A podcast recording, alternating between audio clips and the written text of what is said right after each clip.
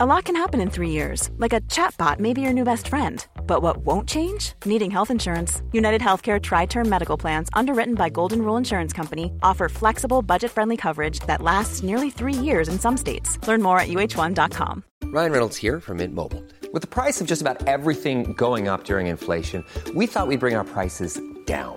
So to help us, we brought in a reverse auctioneer, which is apparently a thing. Mint Mobile unlimited premium wireless. Ready to get 30, 30, bit to get 30, bit to get 20, 20, 20, bit to get 20, 20, bit to get 15, 15, 15, 15 just 15 bucks a month. So, Give it a try at mintmobile.com slash switch. $45 upfront for 3 months plus taxes and fees. Promo rate for new customers for limited time. Unlimited more than 40 gigabytes per month slows. Full terms at mintmobile.com.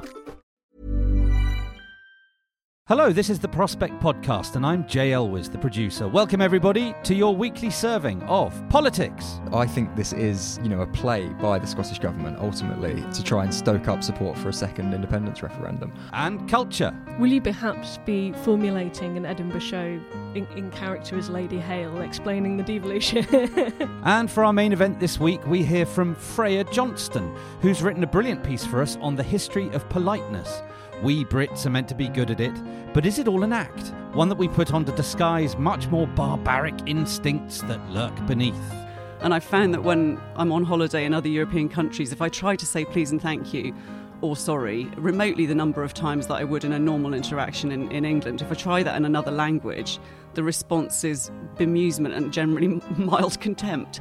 Uh, you know, it comes across as very peculiar that the way in which we, we conduct ourselves um, with the sheer redundancy of our pleases and thank yous and sorries. But that's all to come a little bit later. But first, I'm here with my colleagues Steph Boland, our digital supremo, and Alex Dean, our politics correspondent, who, for various reasons, this week have both got their eyes trained on Scotland. And first, Steph. Um, we are looking at uh, the beginning of the Edinburgh Festival at the moment. You've been looking at that. What do you see when you look north? Yes, it's true. It's time to fight your way down the Royal Mile and blow up a massive inflatable cow because the Edinburgh Festival is here. Um, of course, when we talk about the Edinburgh Festival, we're colloquially referring to what's actually a group of festivals which run from the beginning of August through to about the 27th. And that includes the Festival Fringe, a book festival, a television festival, and of course the Edinburgh Military Tattoo, which is my grandmother's personal favourite. Um, in short, that means Edinburgh's pretty busy at the moment. The rents are rising, and all of the bars have got more comics in than you can shake a stick at. So it's got absolutely massive. I remember when I was there as a student uh, in the 1990s, it was big. You know, it was a really big deal. But now, do you think it's got so big it's got a bit out of hand? It's huge. So we don't have the numbers for this year yet, but we know last year there were over 53,000 performances in over 300 venues, which is m- huge for a city the size of Edinburgh. Mm. Um, and we know it's set to be bigger than ever this year. Airbnb alone have estimated that they've facilitated 120,000 visitors, bringing in about 50 million pounds for their hosts. Um, but not great for people who are trying to host a show, as some of the rooms now cost upwards of 400 pounds. And those aren't the only rising costs. With more and more people coming, theatre licence fees have been hiked up slightly cynically by theatre owners. Um, we know they rose 800% between 2006 and 2009, which is quite a lot of money to be putting on your impoverished students who are running up to do their show. Quite interested in uh, the, qu- the question of how much Edinburgh's economy boosts when the fringe comes to town and how much it revolves around that. I imagine quite a lot. Yeah, it's fantastic for the economy. I mean, not every local is going to be happy with it, but it is great for the city. Although, what's odd, I don't know if this was the case when you were there in the 90s, Joe, but I was at the Beck Book Festival in 2014 and it's very busy in the city centre and Leith looks completely the same. So, where that money actually goes and is distributed out to, I suppose, is a, is a bigger question. yeah, there's uh, opinion is a little bit divided in Edinburgh. Uh, um, residents uh, they look at the festival, they're not entirely sure whether it's uh, for the city or for certain bits of the city. And uh, if you recall the episode in Trainspotting, uh, the first day of the Edinburgh Festival, that gives some indication of the more extreme attitudes towards the festival among Edinburgh's residents. But um, j- so, what uh, is the effect then of the fe- the festival's huge? Um, it's becoming really expensive. Like, what effect is that having on up and coming acts who want to get in? Well, I think it's really important to stress how much a part Edinburgh can be part of your comedy career. Um, a good Edinburgh show isn't just a ticket to a year of gigs booked elsewhere, and a lot of young performers are willing to spend the money because they go, "Hey, a good Edinburgh review will get me bookings that'll more than make that back." It can be really career changing. Um, going back to 1972, Billy Connolly's The Great Northern Welly Boot Show Yeah. um, is credited with really breaking him out because their lighting rig failed and he did some improv with guitar and banjo and telling jokes. Or more recently, people like the Mighty Boosh and Miranda Hart have won Edinburgh Awards and then gone on to their own series. So it, c- it can be a huge deal. That being said, that depends on who you get to your show, whether you can get the audience numbers and the critical interest. So, um, stand up Shappi Khorsandi has, has said that even though Edinburgh's getting bigger, it's still the same reviewers who are deciding who's in and who's out, and that's a real problem. Mm. The Um, gatekeepers. yeah, yeah, which is, I mean, the case in so much culture, but for a festival which now has 53,000 performances, you think you'd have more than a handful of critics who are deciding who's going to do well off the back of it. Um, and Stewart Lee has, has warned that, you know, something that used to be a utopia for artists has just become profit obsessed. Oh no! So what can we do then to for the Edinburgh Festival to become what it once was? Well, they're doing more around free shows, and there are fantastic grants for people trying to go to Edinburgh. But the big proposal at the moment is to extend the length of the festival to take some pressure, particularly off accommodation, and to give theatres a way to make more money without having to charge comics massive fees for the setup costs. Whether or not that wouldn't just make it even bigger and more unsustainable. But that's the big proposal at the moment four weeks rather than three, keep it going longer. Make it bigger, but hopefully cheaper. Well, brilliant. Let's uh, let's hope they sort that out because I remember it being absolutely brilliant fun. Alex, you've also been looking north of the border, uh, but you've been concentrating on the political side of things in Scotland. What have you been looking at? That's right, Jay. Um, I think everyone who kind of keeps keeps one eye on what's happening in politics knows that there's all sorts of problems with uh, Brexit and Ireland, and that's kind of dominating the headlines. Um, and I think you know it's fair enough; it's a huge issue. Almost as big though, and kind of more beneath the radar. Uh, is what's happening with Brexit in Scotland. Scotland, like Northern Ireland, uh, of course, voted Remain to really understand the clash that's starting to emerge between um, kind of the Scottish government and the UK government, uh, I think nothing indicates that better than looking to the Supreme Court last week, uh, where this remarkable case unfolded. Um, the Scottish government has tabled a rival piece of legislation to the EU withdrawal bill. Um, it's kind of going at loggerheads and we get the result in the autumn, but clearly all is not well in the devolution settlement when you've got this kind of tussle going on in the courts, the highest court. Right. So the SNP then has put down its own rival to the EU withdrawal bill. That's right. So the withdrawal bill is now on the statute book. Mm. Um, it's passed. The Scottish government has has come up with this kind of variant form touching on devolved powers, which it's calling the continuity bill. Um, essentially, the row is over once powers are kind of repatriated from the EU, whether they go to Scotland or whether they go back to Westminster, and then Westminster decides whether to give them to Scotland and to what extent. Um, and that spats at the heart of it all dig into it and it gets it quickly gets incredibly technical and uh, Lady Hale, who's the president of the Supreme Court, said that this was a case for hot towels on the forehead. So, he, you know, this and this is uh, you know someone who knows couldn't know more about this kind of thing. Um, Will you perhaps be formulating an Edinburgh show in, in character as Lady Hale, explaining the devolution? I think some sort of absurdist theatre could arise from this because it really is. It's ridiculous. Um, it's incredibly important, but also incredibly bizarre uh, when you've got this situation that's quite frankly unprecedented. The Sewel Convention, um, which has never been violated.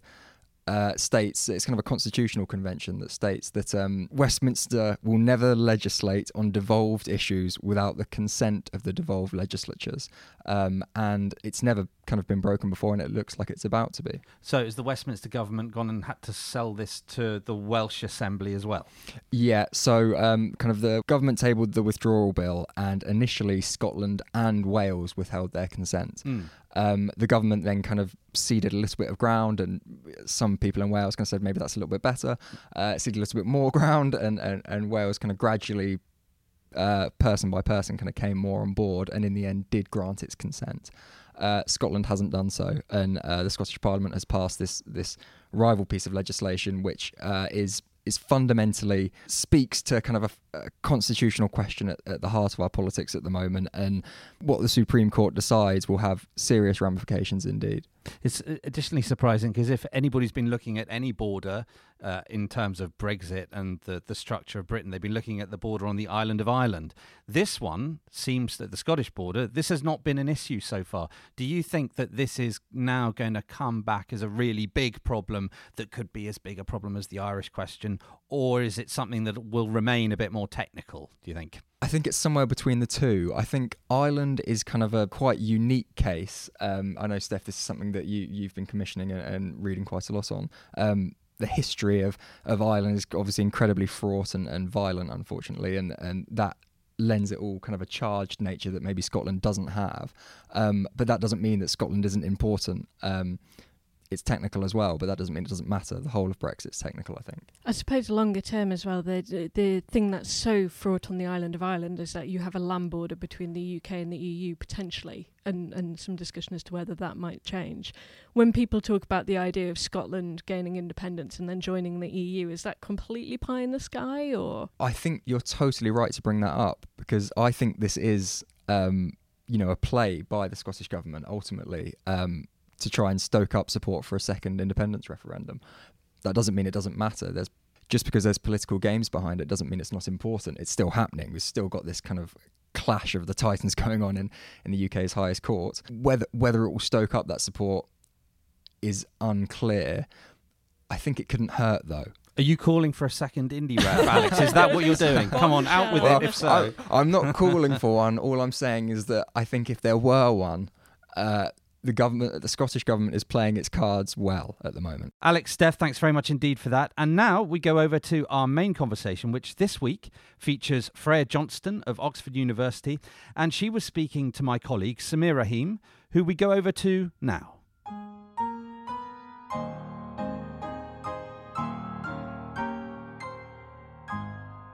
Freya, thank you for joining us.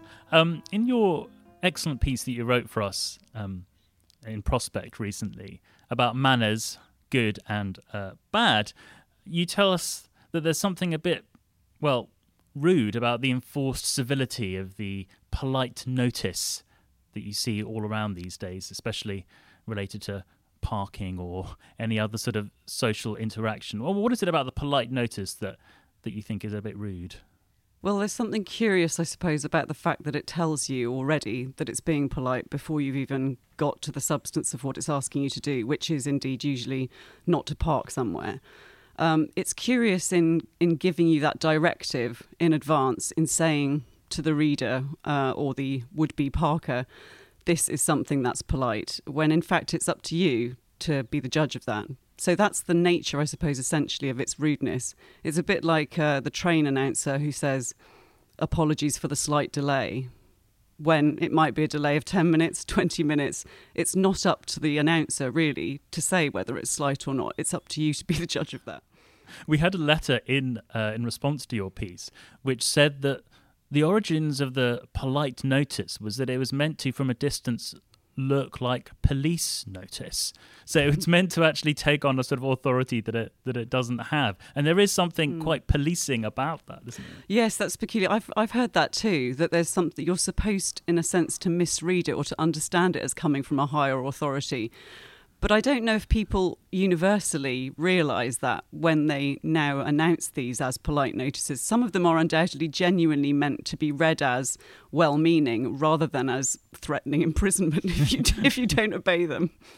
it's a bit like where you you know you, you talk about you know no offense Freya, mm. and then of course that's the that's the phrase that allows you to say the rudest thing that you possibly can. Yes, in fact, I had a child round for for dinner the other night who said no offense, but you've cooked way too many noodles, um, which is actually fairly inoffensive by the standard of these things, but but it's a sort of uh, get out of jail free card, isn't it? You can say no offense, and then really say whatever you want. Another thing that children sometimes say is, I wouldn't want you to think that I am being nasty or not to be nasty, but. And then, of course, you can, you can unleash the worst thing possible because you've already excused yourself. so this excusing yourself in advance, and, and you know, there's also it's crept into things like email etiquette and the rest of it, where uh, you know kind regards um, is a phrase that you take issue with, which means that I'm going to have to start rewriting my my emails. Well, in fact, in in the many books available now on email etiquette, kind regards is recommended as the default sign off. Really? But there is something a bit peculiar about that, as with the polite notice, because again, it's telling the recipient of the message this is something that you are already meant to understand as kind, when in fact it should be the recipient who's making that judgment, not the person sending it. So I think it, there is something that gets people's backs up slightly about it. I've heard other people complain about kind regards without quite knowing what it is they're taking issue with. But I think it's this problem again of being told already how to respond, even if we don't really mean it that way when we say it. And issues of sort of civilization and politeness are, are go back a long way, of course, Mm. and, your, and your article sort of deep goes into a deep dive into those things. Um, you know, is it fair to say that sort of the you know, there's a theory that I think developed by Norbert Elias and the civilizing process that um, the medieval age we were a lot less squeamish about sort of bodily functions and all the rest of it, and we somehow got more refined um, over the centuries. And that process of us developing these codes of politeness was part of us becoming civilized people. Yes, absolutely. That the increasing shame about bodily functions leads you to behave in a way that we might sum up as now more civilized. Um, but it also involves paying other people to do your dirty work for you, or a certain kind of hands-off behavior in domestic life or say the introduction of knives and forks as opposed to using your hands to eat. So these these build up into a code of practices that we might sum up as politeness or civility. That's a very local example um, table manners or whether you're behaving properly in a queue not queue jumping for which the you know the british are famous the avoidance of queue jumping. Whether you give up your seat to a pregnant woman on a bus you know these kinds of instances of local manners and politeness um, those are, I suppose, what we tend to mean these days by manners. But the word can also mean a much larger sense of civilization or the, the manners or rather the morals or behavior of a nation. And of course, the two things are intimately linked. One French sociologist has claimed that um, he could infer a whole cosmology and political philosophy from the command "stand up straight." So they're, they're, it's not as if they're not related to each other, Yeah. But you might take manners to mean something very local or something very big. Um, talking about sort of national identities or maybe national Mm. stereotypes, the idea that the English have of themselves as both uh, a polite queuing society, but also a Mm. sort of quite. Um, that's maybe described as the sort of the prissier side of things, Yeah. but but also as the blunt sort of um, unrefined John Bull, as Mm. compared with the French sort of overly polite but actually ultimately hypocritical. Absolutely, and the French are often portrayed in English cartoons or satires from the 17th century onwards as people who are, in fact, very, very rude by virtue of the sorts of politeness they claim. Um, or, you know, they develop lots of lovely sauces to put on their food because the meat is rotten, whereas British beef doesn't need that kind of uh, treatment. Thank you very much. They regularly, the English top surveys of the most polite nation in the world. Uh, there was one in 2011, I think. But what does that mean? I mean, we certainly say please and thank you a lot more, I think, than other European nations. lot. We do apologise a lot, that's Yeah. true. And I've found that when I'm on holiday in other European countries, if I try to say please and thank you or sorry, remotely the number of times that I would in a normal interaction in, in England, if I try that in another language, the response is bemusement and generally mild contempt. Uh, you know, it comes across as very peculiar that the way in which we, we conduct ourselves um, with the sheer redundancy of our pleases and thank yous and sorries. On the other hand, we're quite bad tempered in terms of diagnosing uh, what we think of as rudeness in other people. So I think as a as a nation, we are we are quite um, alert to other people's infractions of politeness or what we perceive as rudeness. We get quite cross about it, perhaps more than other nations do. Um, going talking about sort of the, the rise of politeness, it came about at the same time as um, you know, as we were becoming more civilized. Things like slavery and imperialism were also happening at the same time, and there's a sense that as we became more refined, we sort of outsourced our barbarism to other countries. Yes, yes. I mean, there's there's um, there's one argument that would say, well, the thing that allowed the English to become more refined was the exploitation of other people. That's to say, it's slavery that permitted the wealth that then allowed mm. the leisure that permitted refinement and civility and politeness to grow. Um, but there are also two rival theories of, of manners, one of which would say that politeness or civility is all about respecting another person, treat other people as you would be treated yourself. That's one way in which we might understand manners. But there's another kind that's equally um, dominant, um, especially among colonial or imperial powers, which is to say, our code of manners is the right one, and we will go and take it to another country and impose it on that country, uh, whether they like it or not. So there's a there's an odd sort of unmannerliness about mm-hmm. how codes of behaviour come into being. Yeah, talking about um, slavery, you quote in your piece um, mm. Samuel Johnson's famous. Yeah. Um, uh, quite rude comment mm. about uh, the Americans. Yeah. Um, the loudest yelps of liberty come from the drivers of of, of Negroes, mm. as he says. And in a way, he's an example. I know you've written a lot about Samuel yeah. Johnson of this um, the power of disrupting politeness, the power mm. of saying what uh, is not able to be said mm. or shouldn't be said, and the, the, the, value of that. Yeah, he took a real delight in that. In fact, another comment that he made about slavery was made in the course of a, a dinner at Oxford where he toasted. Um, he said, Here, Here's to the next insurrection of the Negroes in other words, up the slaves, come on. And, you know, this was socially an absolutely devastating thing to say. Another On another occasion, he says to a famous would be social reformer, Catharine Macaulay, well, if you're so in favour of equality, let's have your footman to sit with us at the table. of course, that doesn't go down well at all. So, no, he was very good at puncturing. Um, assumptions of um, assumptions of equality and showing that actually a kind of subordination or inequality operates all over the place, and that's partly because he often felt himself to be socially awkward. So it, yeah, there are good examples in his in his life and writing of a reminder to all of us that however we might think those inequalities have been leveled out, actually they always operate. Um, at some in some way in every in every setting. And talking about um, inequalities, I mean, politeness and that culture of politeness assumes that everyone knows the code and is working mm. at an mm. equal level. Mm. But if there are differentiations of power between people, that can uh, change things up, can't it? And yep. you know, novelists have taken advantage of that. I mean, thinking you know Jane Austen, who you've also yep. written about for us for, for Prospect, the famous scene in Emma on Box Hill where yep. um, she's rude to, to Miss Bates, yep. and uh, and and Mr. Knightley has to correct her for, mm. for doing that. But and it's because she she has assumed that they're all working in the same level, but actually mm. there's a power difference between her and the person that she's insulted. Yeah, she's fantastically cruel to Miss Bates, and the the the wrongness of the action is that Miss Bates is socially the most inferior and most dependent person in that setting, in that environment of Highbury. Emma is the richest, the most beautiful, the most favoured. So why should she go out of her way to make a joke at the expense of the most vulnerable person there?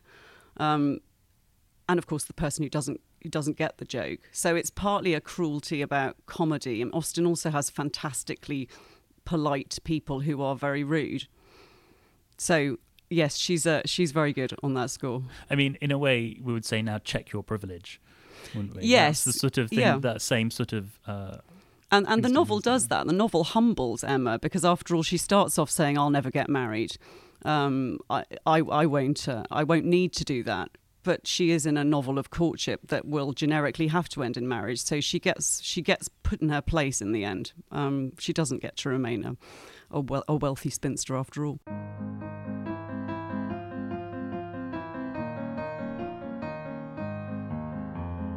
Freya, you and I shared a teacher, Eric Griffiths, at uh, Cambridge, um, and he uh, had a famously abrasive teaching style and almost used, you could even say, rudeness as a pedagogic tool.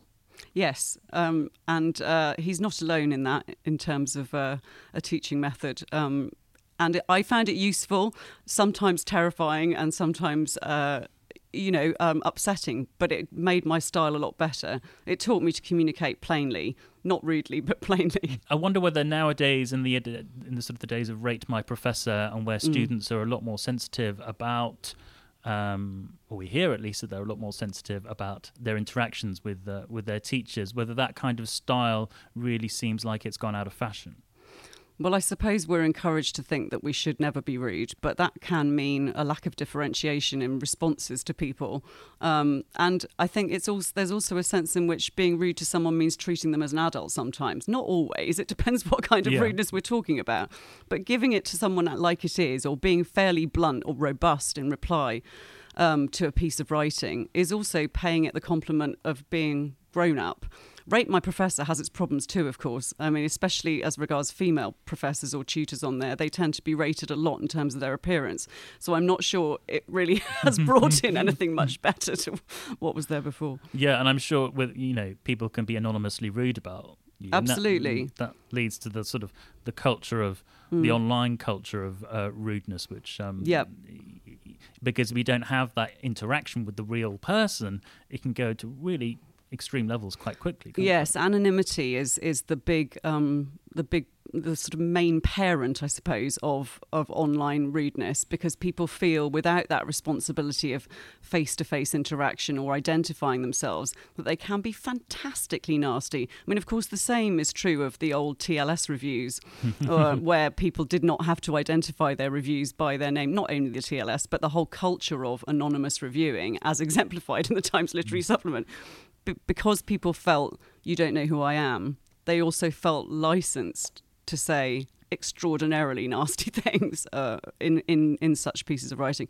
And the equivalent of it now, trolling on Facebook, is even worse. I've always felt that actually when you can actually get a good friendship uh, can start with a bit of an abrasive or rude comment or, Mm. or, or something that shows that you've emotionally moved that other person. Yes. Uh, and then the value of a good apology afterwards to bind you together. That little sort of interaction I found certainly in Mm. my friendships and relationships uh, has been a good has been an interesting starting point. Yes, well, it's you've sort of put someone to a test of some kind, or through uh, you've crossed a threshold of some kind and, and emerged from it intact, haven't you? You've been through something that was potentially quite damaging and shown a way of of coping with it.